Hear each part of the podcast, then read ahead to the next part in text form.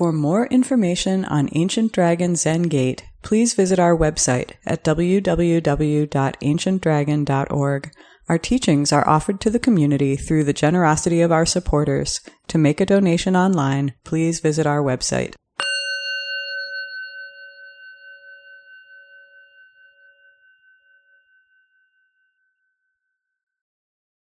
Tonight's chant will be the Eihei Koso Hatsuganmon, and we will begin by chanting the repentance verse three times.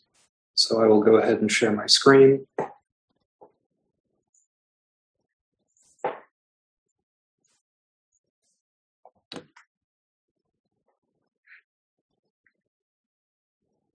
All my ancient twisted karma from beginningless greed, hate, and delusion, born through body, speech, and mind, I now fully avow all my ancient twisted karma from beginningless greed, hate, and delusion, born through body, speech, and mind I now fully avow all my ancient twisted karma from beginningless greed, hate, and delusion, born through body, speech, and mind.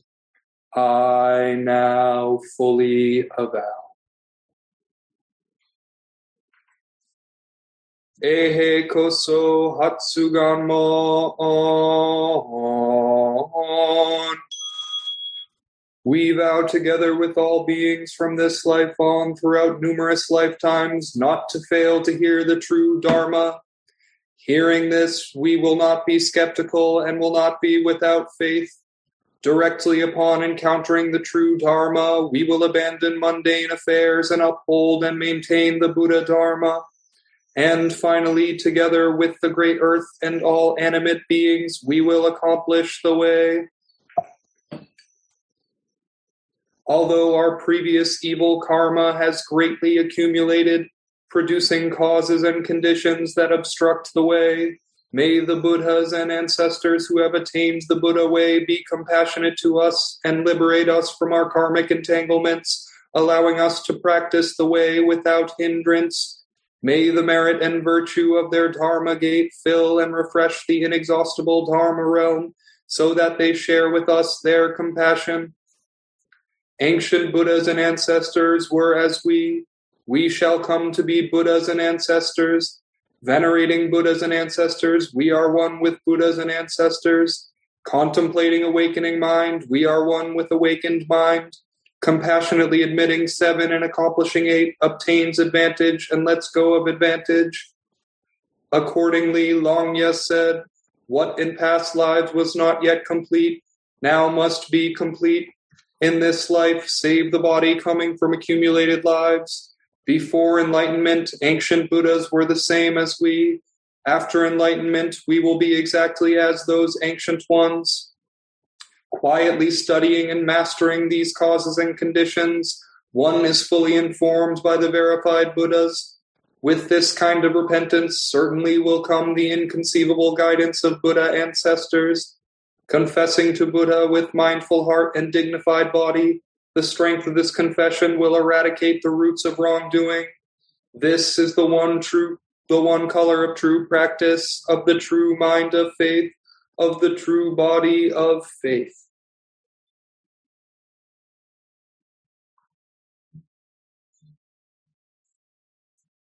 May all awakened beings extend with true compassion their luminous mirror wisdom. With full awareness, we have chanted the Eihei Koso Hatsuganmon. We dedicate this merit to our original ancestor in India, great teacher Shakyamuni Buddha, our first woman ancestor, great teacher Maha Prajapati, our first ancestor in China, great teacher Bodhidharma, our first ancestor in Japan, great teacher Eihei Dogen. Our first ancestor in America, great teacher Shogaku Shunryu. The perfect wisdom Bodhisattva Manjushri. to the well being of all those afflicted with ills, and to peace pervading for all peoples of the world. Gratefully, we offer this virtue to all beings, all Buddhas throughout space and time, all honored ones, bodhisattvas, mahasattvas, wisdom beyond wisdom, Mahaprajna Paramita.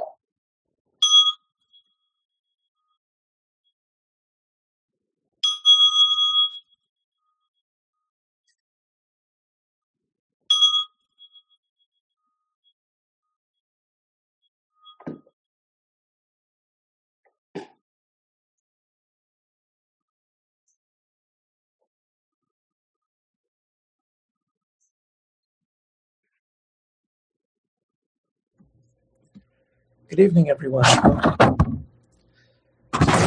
Talk about, uh, well, right speech, but also skillful means.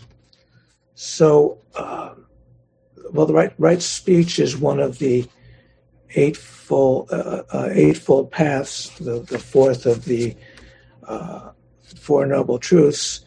The eight are right view or understanding, right intention, right speech, which I'll talk about tonight, right action, right livelihood, which I'll talk about Sunday morning for Labor Day weekend, right effort, right mindfulness, and right concentration. So the teaching I want to talk about tonight is from a text called the Abhaya, the Prince Abhaya Sutta. So it's a pre-Mahayana um, text.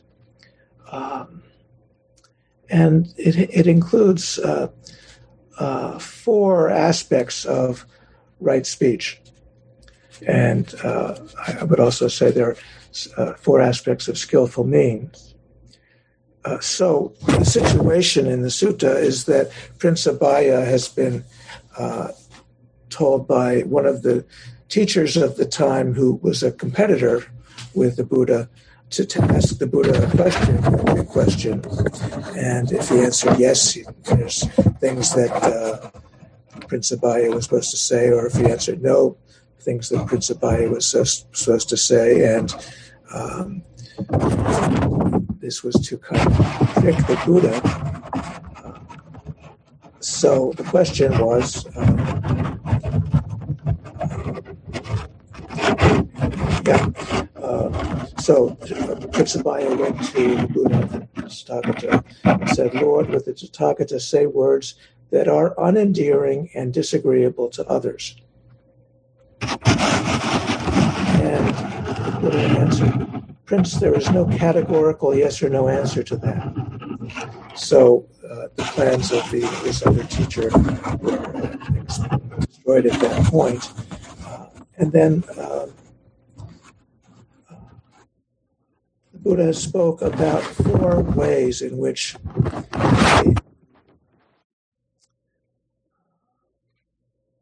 one could speak, to, one could engage in right speech. Basically, the four are to, spe- to speak what is true, to speak what is beneficial, to speak it at the right time when people are receptive, and to speak what is agreeable.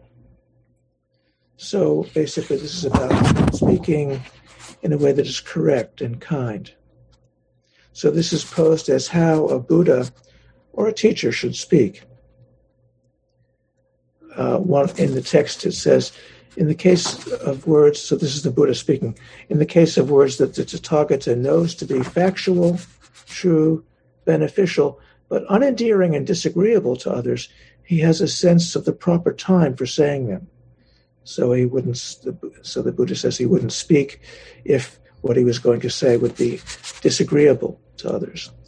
Uh, and then he, he, he said, has a number of these different cases, but the other one I'll mention, he says, in the case of words that, that the Tathagata knows to be factual, true, beneficial, and endearing and agreeable to others, he has a sense of the proper time for saying them.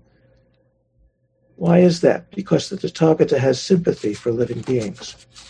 So uh, the point of this is to that right speech should be that which is helpful, beneficial. Right speech should, should be what is true. The right speech should be uh, at the right time, when uh, when people can hear it, when people can receive it, when people can respond based on it, and what is agreeable. So um, these these uh, are four ways of thinking about what is right speech. So in the text, this is talking about how.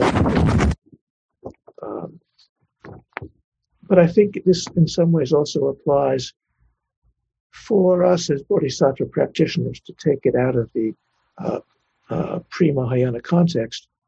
And I could add a, a fifth aspect uh, uh, to speak, referring to in accord with the ancient sages. In other words, what would the ancestors do? How would the ancestors speak? So, um, even though this is how what the Buddha um, speaks, uh, there's a way in which this is helpful for us as practitioners to think about in terms of how what is right speech for us. The Buddha uh, also adds that this is not something that is calculated beforehand. That uh, uh, this is something that the Buddha speaks um, truly in the situation the Buddha is in. So, um, in a sense, this is also instructions for teachers um, on how to to, to uh, speak uh, in a way that is helpful, in a way that, that, that is true, in a way that is agreeable, uh, and also uh, at the right time. So, if if it's a situation where people can't hear it, can't receive what is being said, that would not be a right time to speak it. Um, so this, I think this applies not just to right speech, but also to the Mahayana practice of skillful means.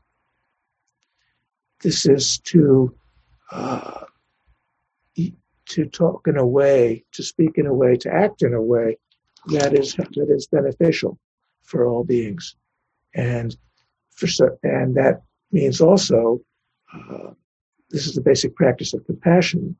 That means also uh, to be aware of the different kinds of beings. So again, what would be uh, not disagreeable to certain beings might be disagreeable to other beings. So that so skillful means is uh, uh, practice of compassion. This comes from the Lotus Sutra, uh, and uh, the Bodhisattva of compassion, Kanzeon or Avalokiteshvara, who hears the sounds of the world. So skillful means is also is a teaching of the one vehicle.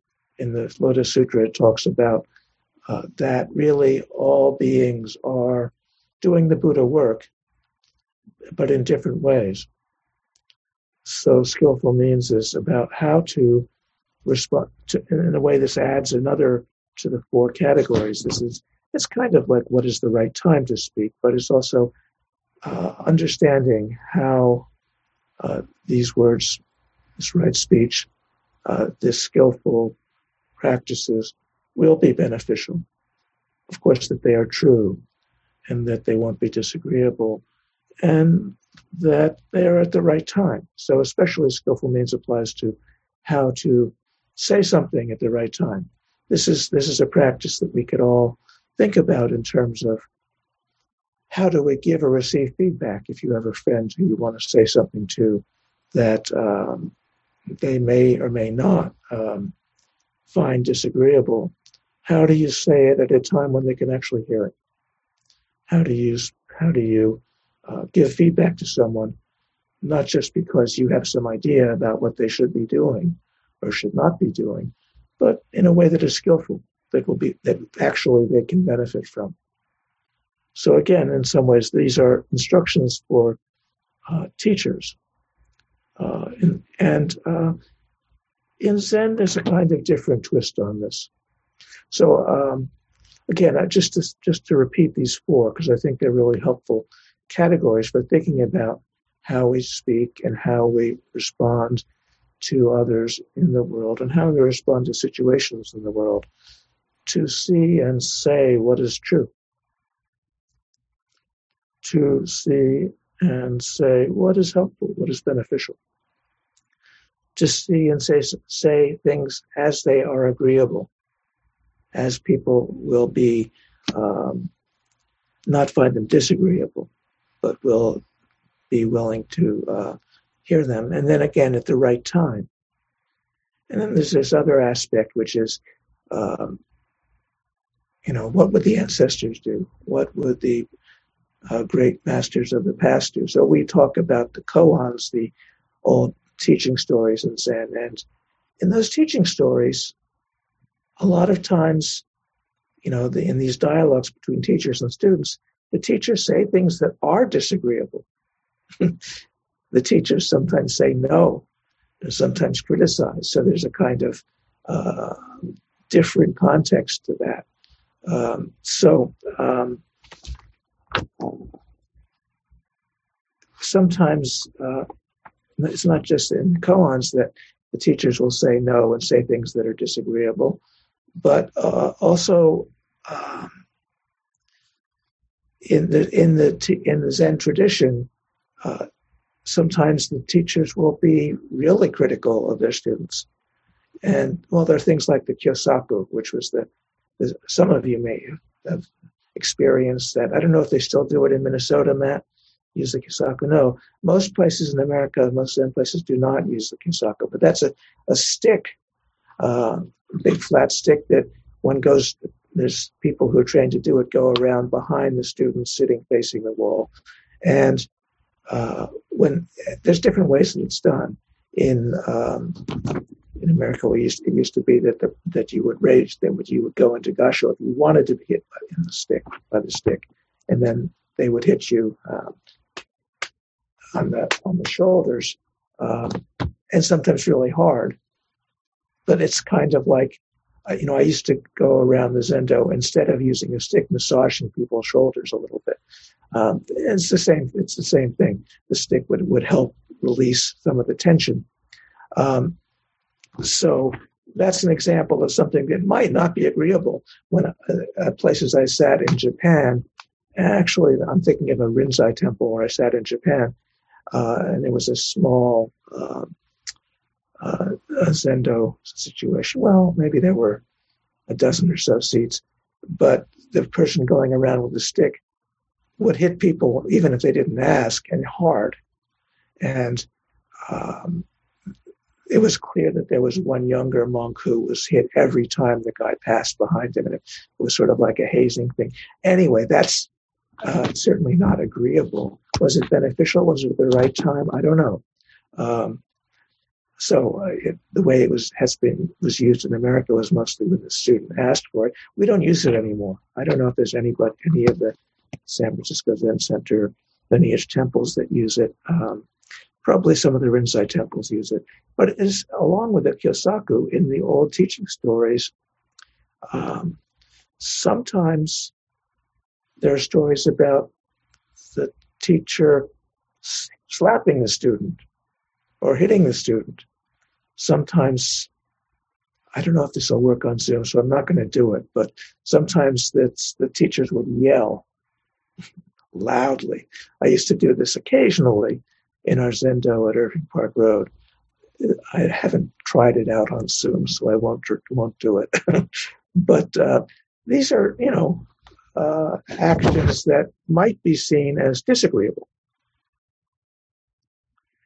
So, for Zen teachers, uh, these are kinds kinds of giving feedback. Um, and sometimes in uh, Dokusan uh, and inter- in personal interviews also, a teacher might say something that is harsh, even, or that is critical, or that is feedback. Sometimes it's good to ask, would you like some feedback? or um, sometimes uh, my teacher says, oh, would you like to give me some feedback? So there's a mutuality between teacher and student in Zen. but it's not all. But uh, rather than these four, what is true, what is beneficial, what is at the right time, what is agreeable, it may not seem agreeable at first. So uh, this is part of the job of the Zen teacher, uh, as as distinct from the way the Buddha talks about uh, what is right speech. So, uh, you know, what how, and how to say this at the right time. That's very important. That's part of skillful means. How to uh, give strong feedback when the person can hear it or when the person needs to hear it. So there were times early on in my training with my teacher when he spoke very harshly to me. But it was helpful. It was something I needed to, to hear. So um, sometimes I speak about what's going on in the world, even if I think it might be disagreeable to some people to hear about this. Uh, maybe we all know about all the problems in our society and in the world, and uh, sometimes people come to uh, to do zazen or to a Zen temple because they want to feel calm and not be bothered by the things of the world. But I feel like sometimes it's my responsibility to say things that might be harsh, but are things that people need to hear or that need to be said. So, um, right now, we, uh, in New Orleans and Mississippi and along the Gulf Coast, people are really suffering. Uh, I heard 100,000 people are at homes are out of don't have power. Maybe it's much more than that and that there will be parts of the southern Louisiana area that will be uninhabitable for, I don't know, weeks, a couple weeks anyway. Um, so, uh, like during Katrina, and even more now, uh, there will likely be leaks into neighborhoods of indigenous and African American people who, who suffer the most. And, and of course, they're suffering from, we're all suffering from the effects of COVID indirectly or directly. Um, there's also nuclear power plants in the area where the where Hurricane Ida hit. So there's flooding. There's no power. Um, it's a very dangerous area. Uh, very dangerous situation during Hurricane Katrina, which was exactly 16 years ago yesterday. So the Hurricane Ida hit on the anniversary of Hurricane Katrina. Um, uh, a lot of the chemical plants and uh, oil facilities leaked and uh, polluted the area. That's probably going on now even more. Now we know that uh, fossil fuels are more expensive actually than sustainable energy, solar energy, and so forth. Um, but but because of subsidies, tax breaks and, and subsidies from the government, fossil fuel industry continues. And in fact, ExxonMobil uh, is going to be starting oil drilling in Guyana, they announced in the middle of the hurricane. Uh, Guyana is on this on the north coast of South America, just east of Venezuela. Um, I had to look it up myself, um, but it's it's not. It's going to be an area that's not protected, and the way they're doing it is not without protection from leaks or blowouts like there was at BP Horizon. Uh, and we know this will intensify climate breakdown. And ExxonMobil actually did research back in the 70s, and they knew, the executives of ExxonMobil knew what the effects of climate damage would be and that fossil fuels would, would very much help cause this. But instead of changing their business plan or alerting people. They uh, uh, spent lots and lots of money to uh, support climate support uh, climate change denial. So anyway, this is uh, maybe harsh speech. This is not something we want to hear, but this is also some one of the things that's happening. so, and I and I hesitate sometimes to talk about such things. I know some people don't want to hear don't want to hear about it as a Zen context and don't want to hear about it in general because it's painful and it's and uh, we're all in danger from all from climate and many other things now. Um, but I think it's worth thinking about how do we respond skillfully in the world? How do we speak? Um, and again, the, the thing about speaking agreeably is uh, something for uh, or, or, not speaking agreeably, is, as in Zen teachers, is something for teachers or for Buddhas, but for all of us as um, Zen practitioners, as Bodhisattva practitioners, dedicated to helping benefit beings and helping awaken beings. Uh, I think this is these four are uh, helpful categories to think about when what we say, when we say it, how do we respond or act, how do we uh, help each other. So again, uh, to speak what is true, what we know, what is factual and true, to speak what is beneficial. So uh, the point I'm making about uh, sometimes teachers speak, speaking harshly is that sometimes that's beneficial for people to to hear. What is uh, what's the right time?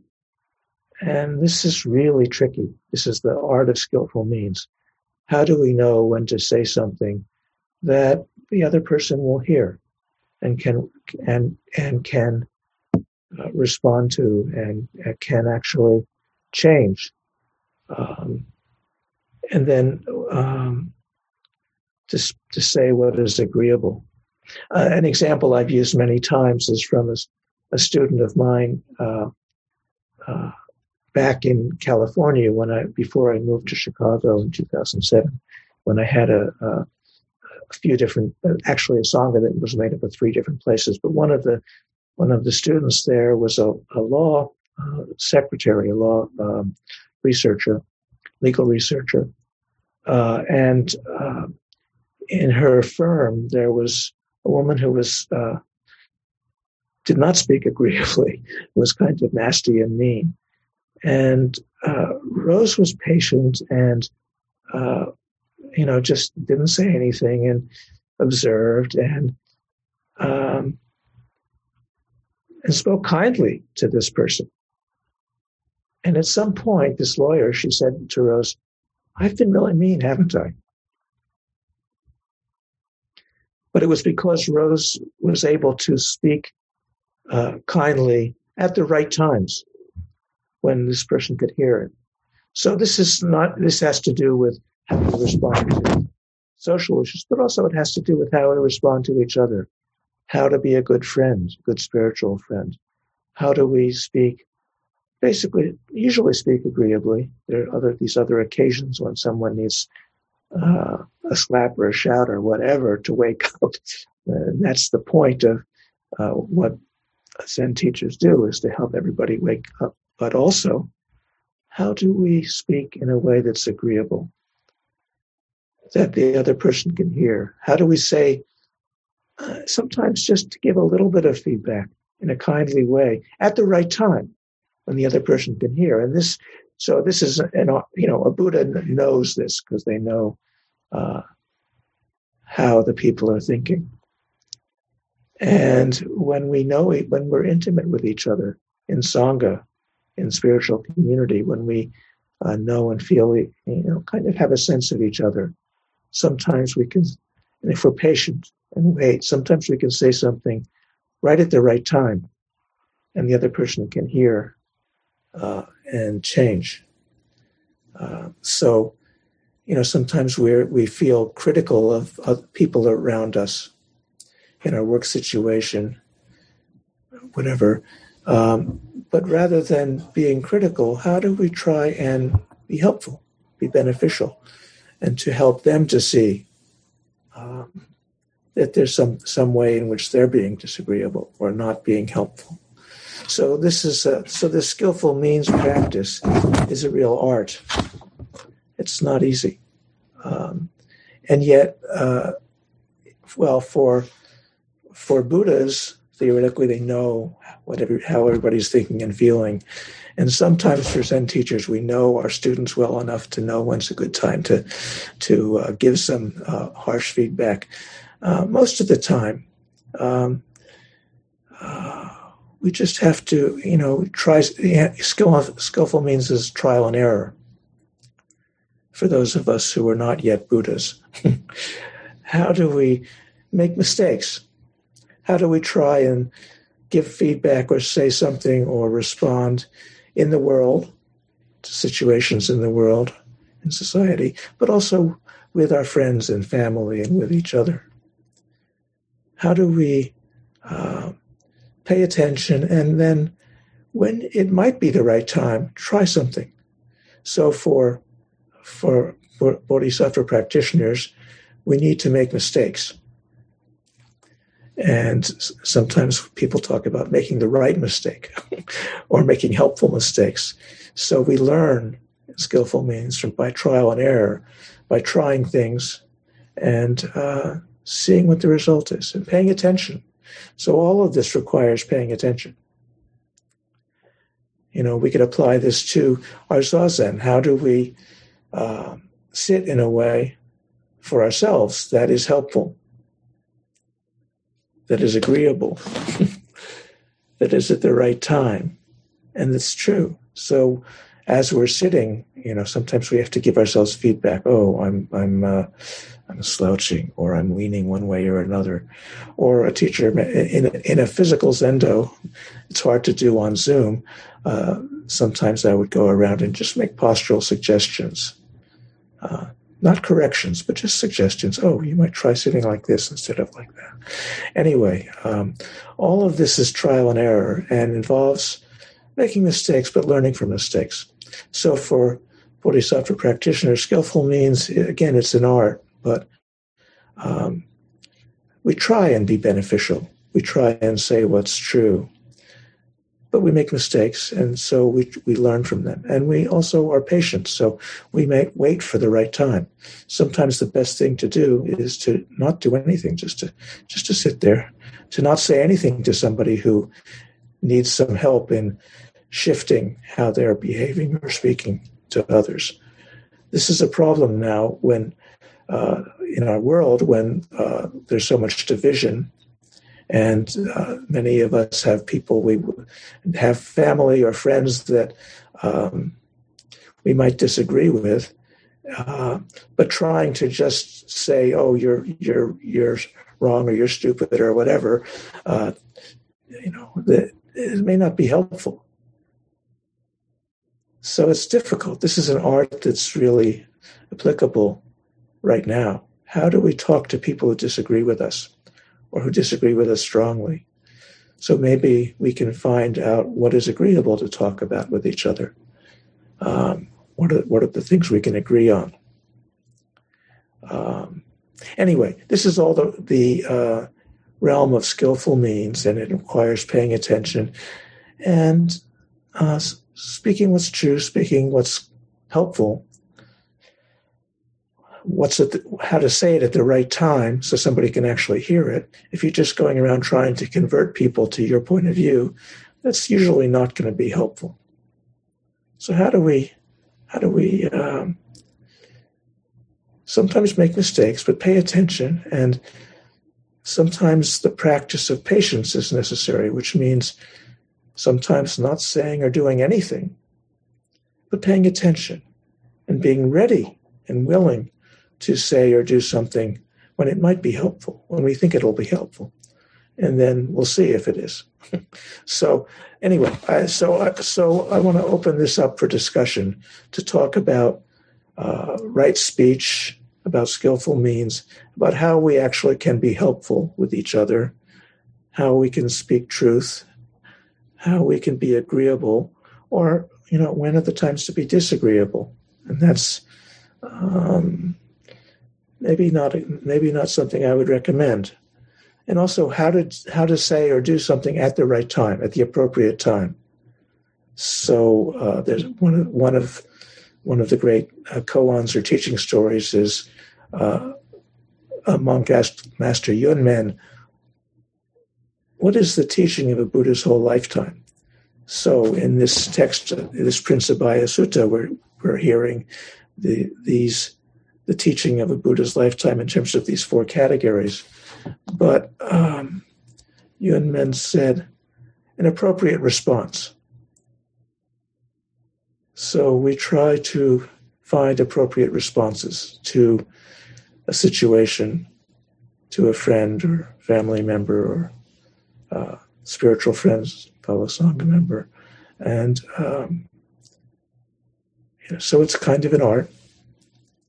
And uh, sometimes it's better to just say or do nothing until we're ready, until they're ready. Anyway, I want to open this up for comments, responses, questions about right speech and skillful means. So um, please um, give your responses or reflections. If I can see you, I'll call on you. And maybe, uh, Alex, you can help me. Uh, for people uh, who I, I, can't see, you can go to the participants window and uh, raise your hand. And Karen has already raised her hand. So go ahead, Karen. Thank you so much. I um, I don't think I'd ever made a connection between right speech and skillful means, but as you laid it out today, it made so much sense to me. So thank you for that. Um, something you said um, brought a question to my mind. It was something that you said about skillful means in meditation and zazen. And um, I find myself struggling with knowing the right time to meditate. There are times when I can sort of maintain a very good routine and do it every morning or on a set schedule of mornings. Um, and then there are times when that feels hard, if not even impossible. And um, then trying to force myself to do it becomes actually an unskillful effort. And I was wondering if you could comment on that. That's a wonderful practical question. Thank you. Yeah, and again, I don't. Uh, well, I don't think there's one right answer. So, um, you know, to, this idea of uh, acting or speaking at the right time means speaking at the right time for each person. So there's not one answer for everyone. So, you know, I think traditionally in residential uh, practice, people sit early in the morning, and that's one traditional way. And for a lot of people, having a schedule where you where you um, speak where you sit at the same time every day is helpful. However, I think, as you indicated, sometimes that can be um, burdensome. Um, so you know, if if you feel if it's if it's um, disagreeable, and you feel you can't sit at the certain at the time that's scheduled, that's okay.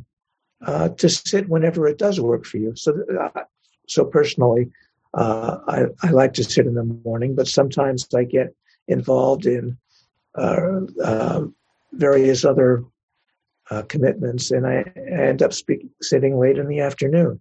So I think to be flexible is also part of this. That's also part of skillful means. To be flexible with yourself, to be flexible with others. So, and sometimes, some days, maybe you're not. If you don't sit, that's okay. You don't have to give up sitting forever if you miss a day. um, but but tr- try and find if try and find a, a time that's, that works for you, whether it's in the morning or afternoon or even evening.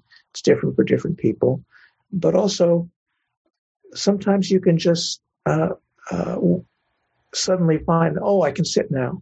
And, um, you know, uh, so I know some people who, um, you know, take a break at work and, and during a, a lunch break will just sit maybe in a chair in their chair and do zazen. And actually, going through the day, it's helpful to when you're feeling uh, stressed or, or, or tense or whatever, just to stop and pause and actually take a breath, or three or four or five, just to feel, just to connect with your breathing. So all of us, through our zazen practice, have a relationship with our breath. We can enjoy our inhale and exhale. And so sometimes, even if you can't, even on a day when you haven't sat, or even if you have sat in the morning, you might uh, be in some situation during the day when you need to hit the pause button and just take a few breaths and just uh, come back to being present and upright. So anyway, it's this is also a kind of uh, a kind of art, you know, and there's not one right way for everybody. This is part of the idea of skillful means is that each person has their own uh, uh appropriate time. So that's the the part of the these four. What is the right time? So for yourself, what is the right time? I don't know if that responds to your question. I hope so. Thank you very much. You're welcome. So Mark has his uh, hand up. Hello, everyone. Um, two quick comments, um, and thank you for having me tonight. This is my first time joining the Zoom community. Um, one is this is really resonating with me right now um, because I'm having I'm finding myself having some very difficult conversations with people that I really care about about being vaccinated or not. Oh. Um, and and now that um, the Pfizer vaccine has been fully mandated by the FBA or the FDA, I feel like these conversations are resurging. I feel like it's an opportunity to say, okay, you're you were hesitant before, but look now. And so I'm I'm finding myself in these conversations, and so I just think this tonight was very on point for that about waiting for the right time because there was a lot of pushback before. And the second comment um, is that you were mentioning about uh, beneficial mistakes or making the right mistake. And it really reminded me mm-hmm. of something I think I heard Pema Chodron talk about called where she says fail, fail again, fail better. And I think that sometimes I can speak for myself. I get wrapped up in am I doing this right?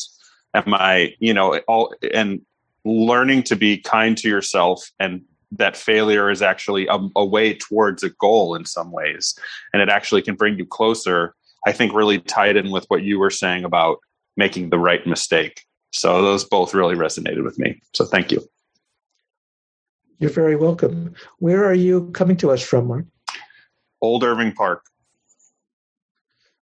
oh you're in you're on you're in Chicago. I am in Chicago. Yes, I, I attended the the temple great, um, great. several years ago. So. Okay, great, great.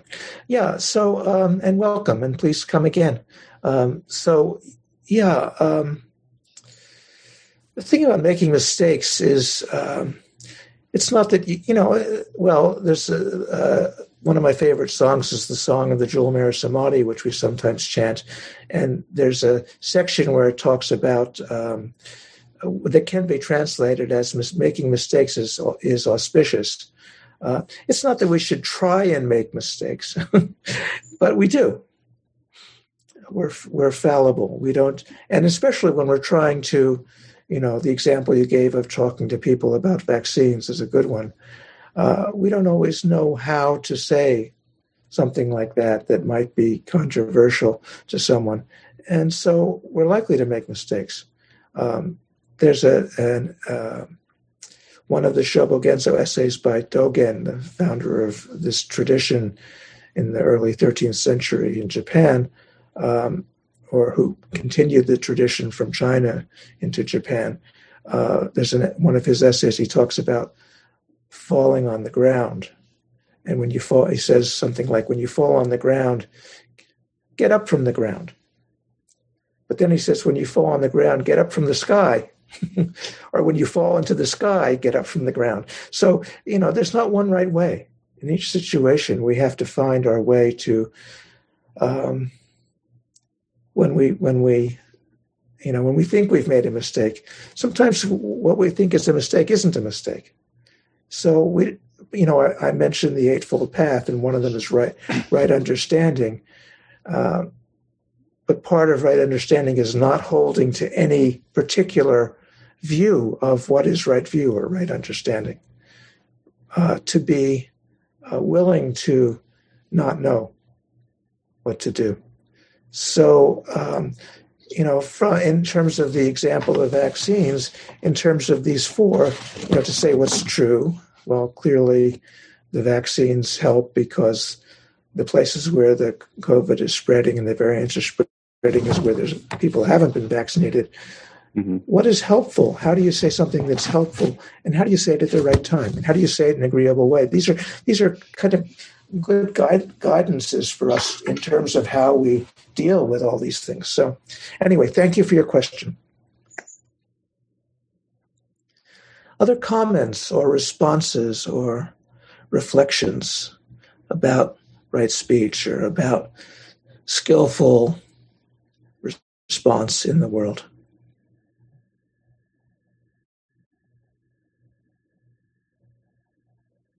Hi, Ko.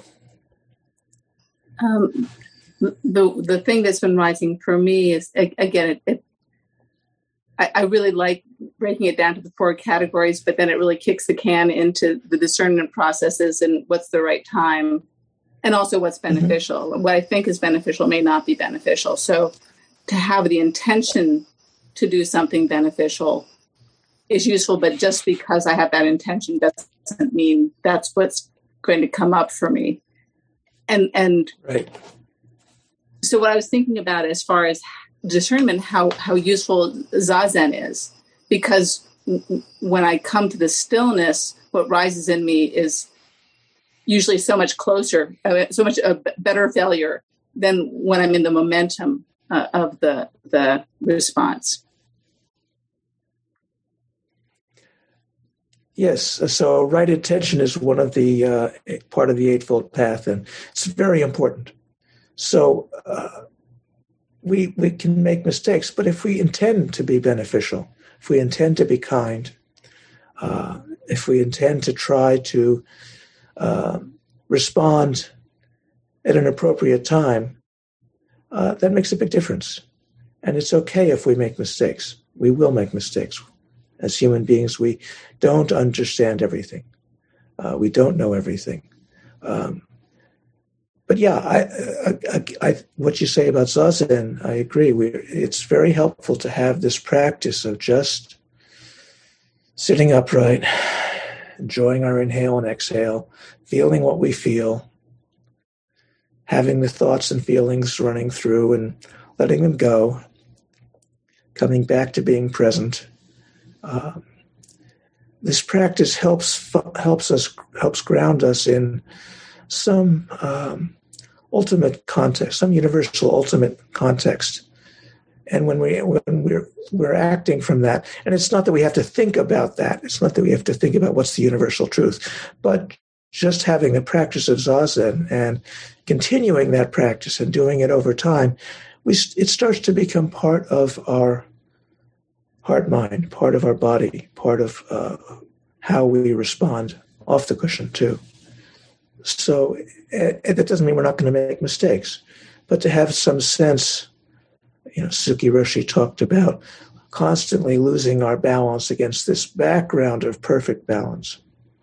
So we kind of connect with this, that background in Zazen. So, yes, thank you, Ko. Jerry, hi. Hi. Um, I was thinking about what Ko was saying, and it, it made me think about that part of right speech is also right listening, that how we listen to what people tell us.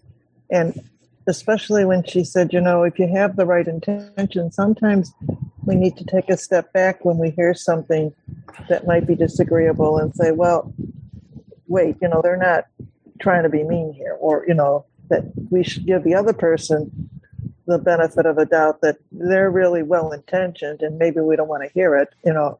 And that's not to say whether they're right, wrong, or indifferent, but but there's something about right listening that's a willingness to accept information that's coming your way or a thought that or feedback or a thought that's coming your way. Takes a certain amount of skill as well, I think. Yes, yes, yes, yes. Thank you. So, in some ways, the com- definition of compassion in Buddhism is, we could say, right listening. It's not part of the Eightfold Path, but maybe it is in there somewhere. uh, but yes, uh, the, the Bodhisattva of compassion is the one who hears the sounds and cries of the world. So, listening comes first. This is the practice of dynamic patience of paying attention.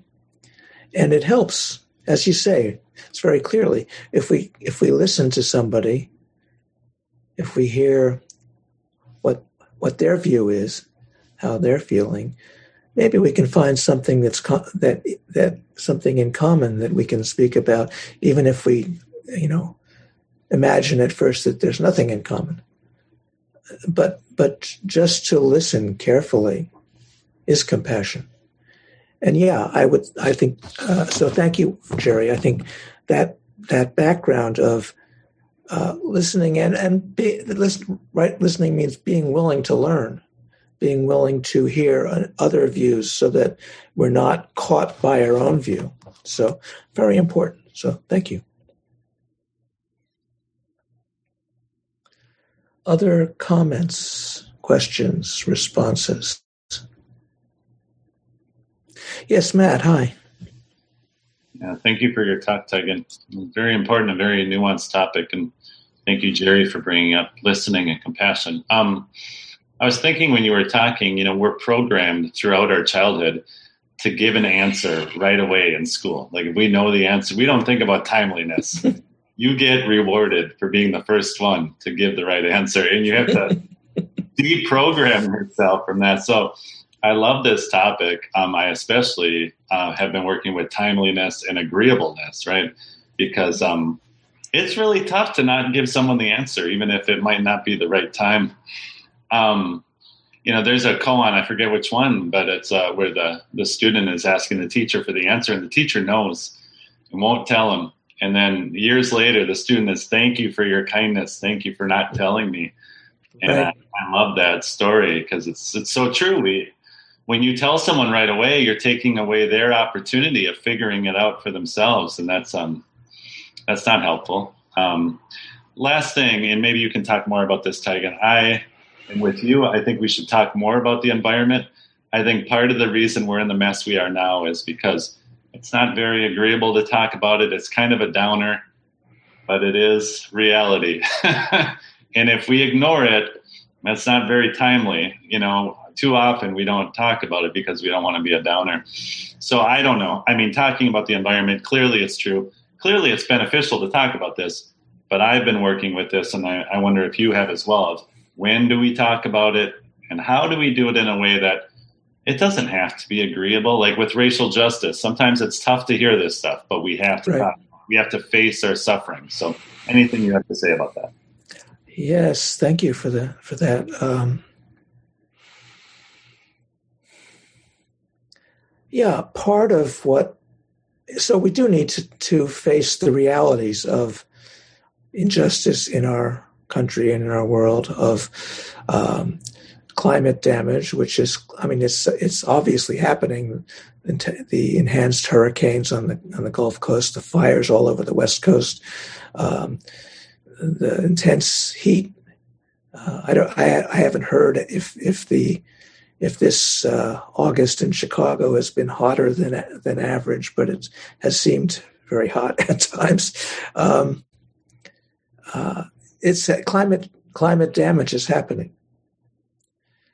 So I, we do need to talk about it, and you know, my job is to is uh, I feel like I need to, as a clergy person, to put it that way, to respond to things happening in the world.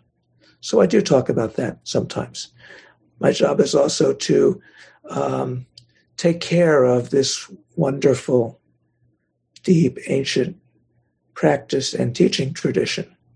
So, explicitly, my job as a Zen teacher is to keep this practice and teaching alive and continue it.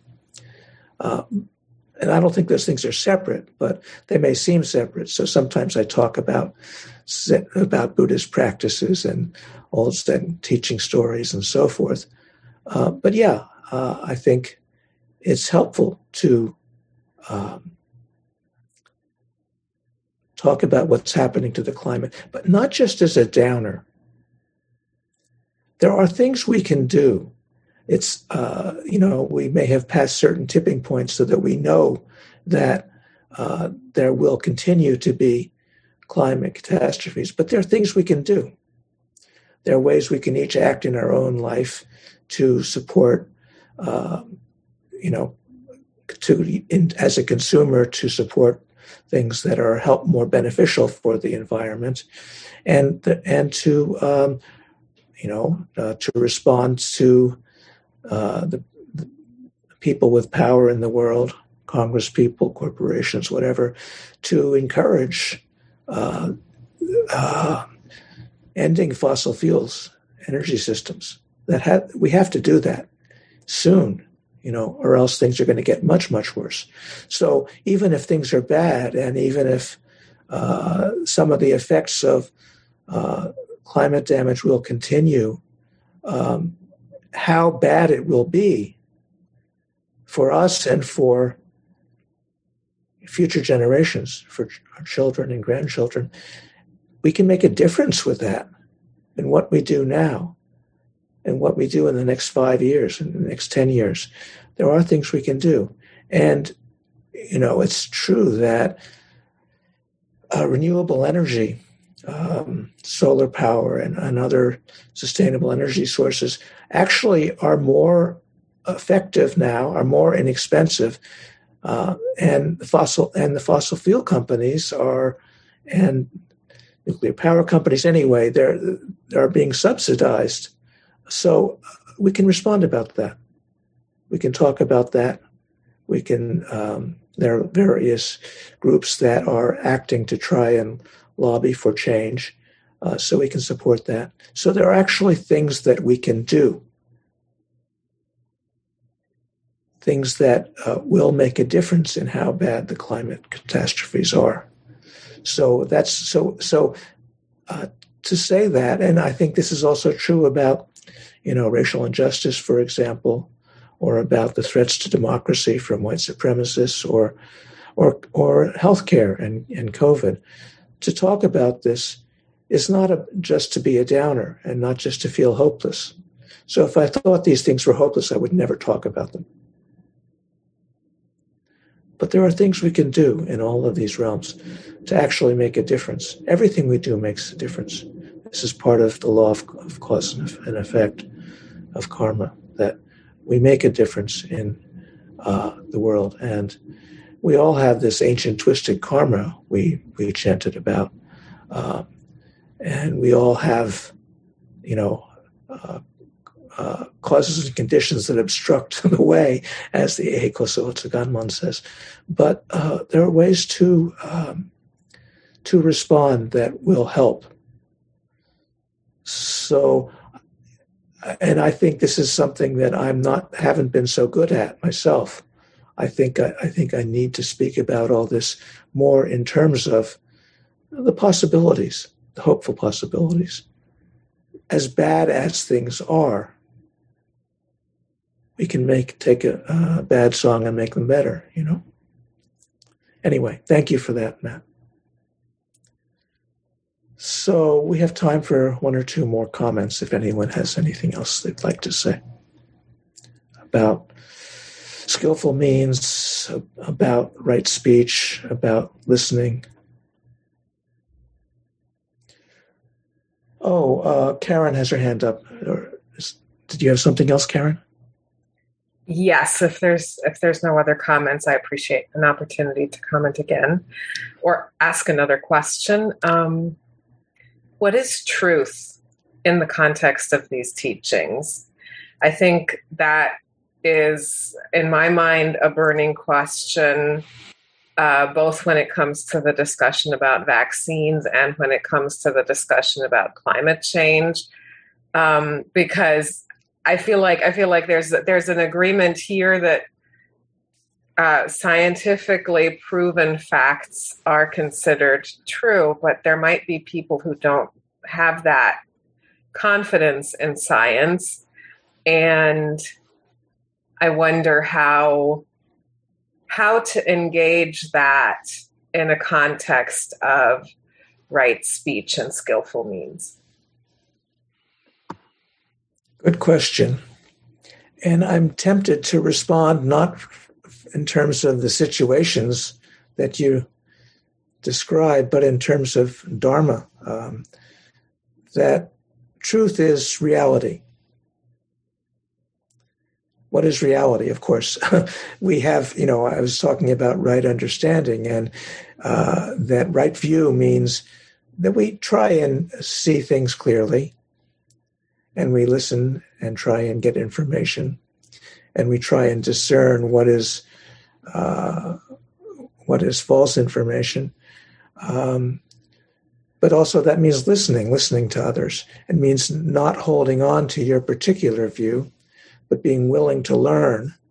Um, so another way to talk about truth is suchness, just this, just what's in front of us.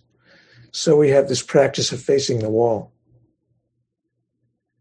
And whatever comes up, how do we pay attention to the suchness of that?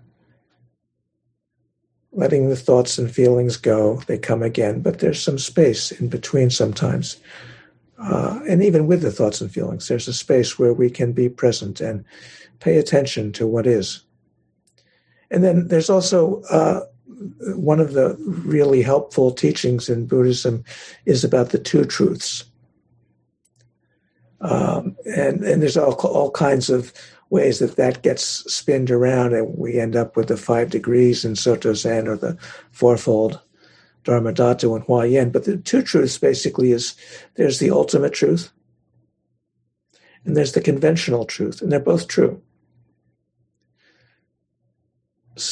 Ultimately, our idea of ourselves is a fiction, it's a delusion. And we are caught in many delusions as human beings and we can't see uh, everything.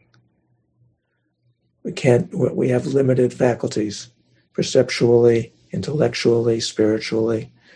Um,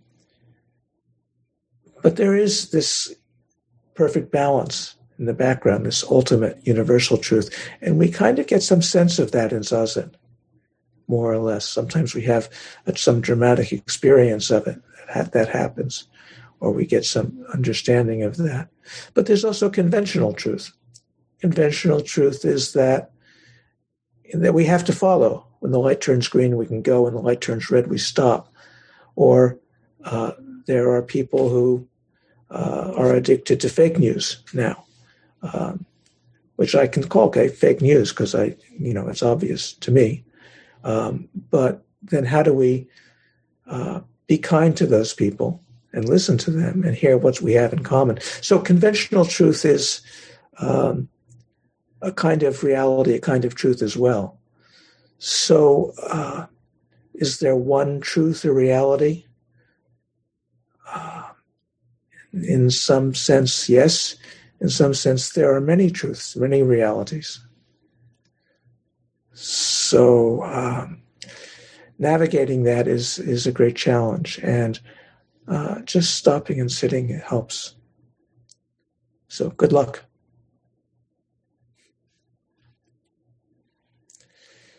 So if there's any, I think we have time for one more comment if anyone has something. Hi, Jason. Hello. Um, so, Matt, you brought up a really good point, and uh, and Taigen's answer was very eloquent, and I appreciate both those points quite a bit. Um, the the thing that I've been kind of mulling over and thinking about in terms of how to approach those hard topics isn't even necessarily to um, it, it's not about sometimes trying to prove a point, but to illustrate where you're like where you are coming from or where your heart is or where the beauty lies. So sometimes instead of talking about the climate collapse and the utter breakdown that's happening now. It's, oh, did you hear that bird? That bird is such and such. And like framing the beauty of something often leads somebody to think on their own about, oh, wow, what is happening? What is going on? Um, so I, I, have a tendency to just think in those type of terms and i'm trying to be better at trying to speak that stuff more often because i don't know it's always been more helpful to me anyways. Yeah thank you jason. So in in the midst of all of the difficulties of course uh, we still can sit zazen. We can still uh, walk around and enjoy the trees and the flowers and listen to the birds and and uh, uh, I live near the Chicago River and I like to walk over there sometimes and uh, yeah there's lots of things to enjoy in our lives even if the world is burning or maybe it's not maybe they're not separate um, yeah so I don't know if you have this in in New York Jason upstate where you were but recently in Chicago, and, and I haven't heard them the last couple of days, but maybe I've just been in the wrong places. But we've had cicadas, or cicadas. I'm not sure how you pronounce them, but they're they have this this uh, rasping sound that's kind of constant, and um, people in Chicago have been exposed to that a lot. Uh, some people think it's irritating, so the sounds are to differ in, ter- in terms of pleasing or harsh, it says in the Sandokai. I kind of like the sound of the cicadas, but um, anyway, uh, there's all kinds of things to appreciate in the world. So thank you for adding that, Jason. It's important.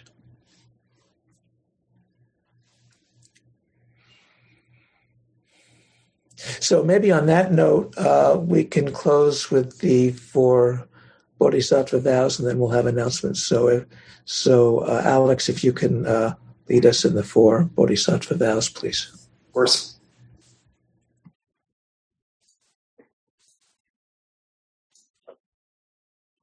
Beings are numberless.